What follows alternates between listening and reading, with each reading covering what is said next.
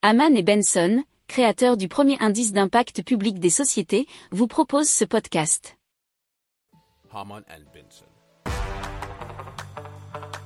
Le journal des stratèges. Alors Zoeker a développé un capteur euh, qui permet d'utiliser les perturbations des signaux Wi-Fi pour reconnaître les mouvements des personnes. Alors l'algorithme développé est capable d'identifier les mouvements, y compris les chutes, en analysant ces perturbations, nous explique les échos.fr.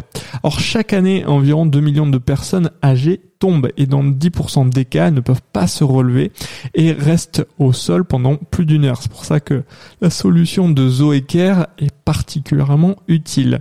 Alors, il faut savoir que le dispositif est actuellement testé dans plusieurs maisons de retraite et résidences pour seniors. Alors, il nécessite tout de même que la personne âgée utilise des objets avec une fonction Wi-Fi et pour l'instant, il ne fonctionne pas à l'extérieur. Il pourrait donc être utilisé en complément d'autres dispositifs d'alerte.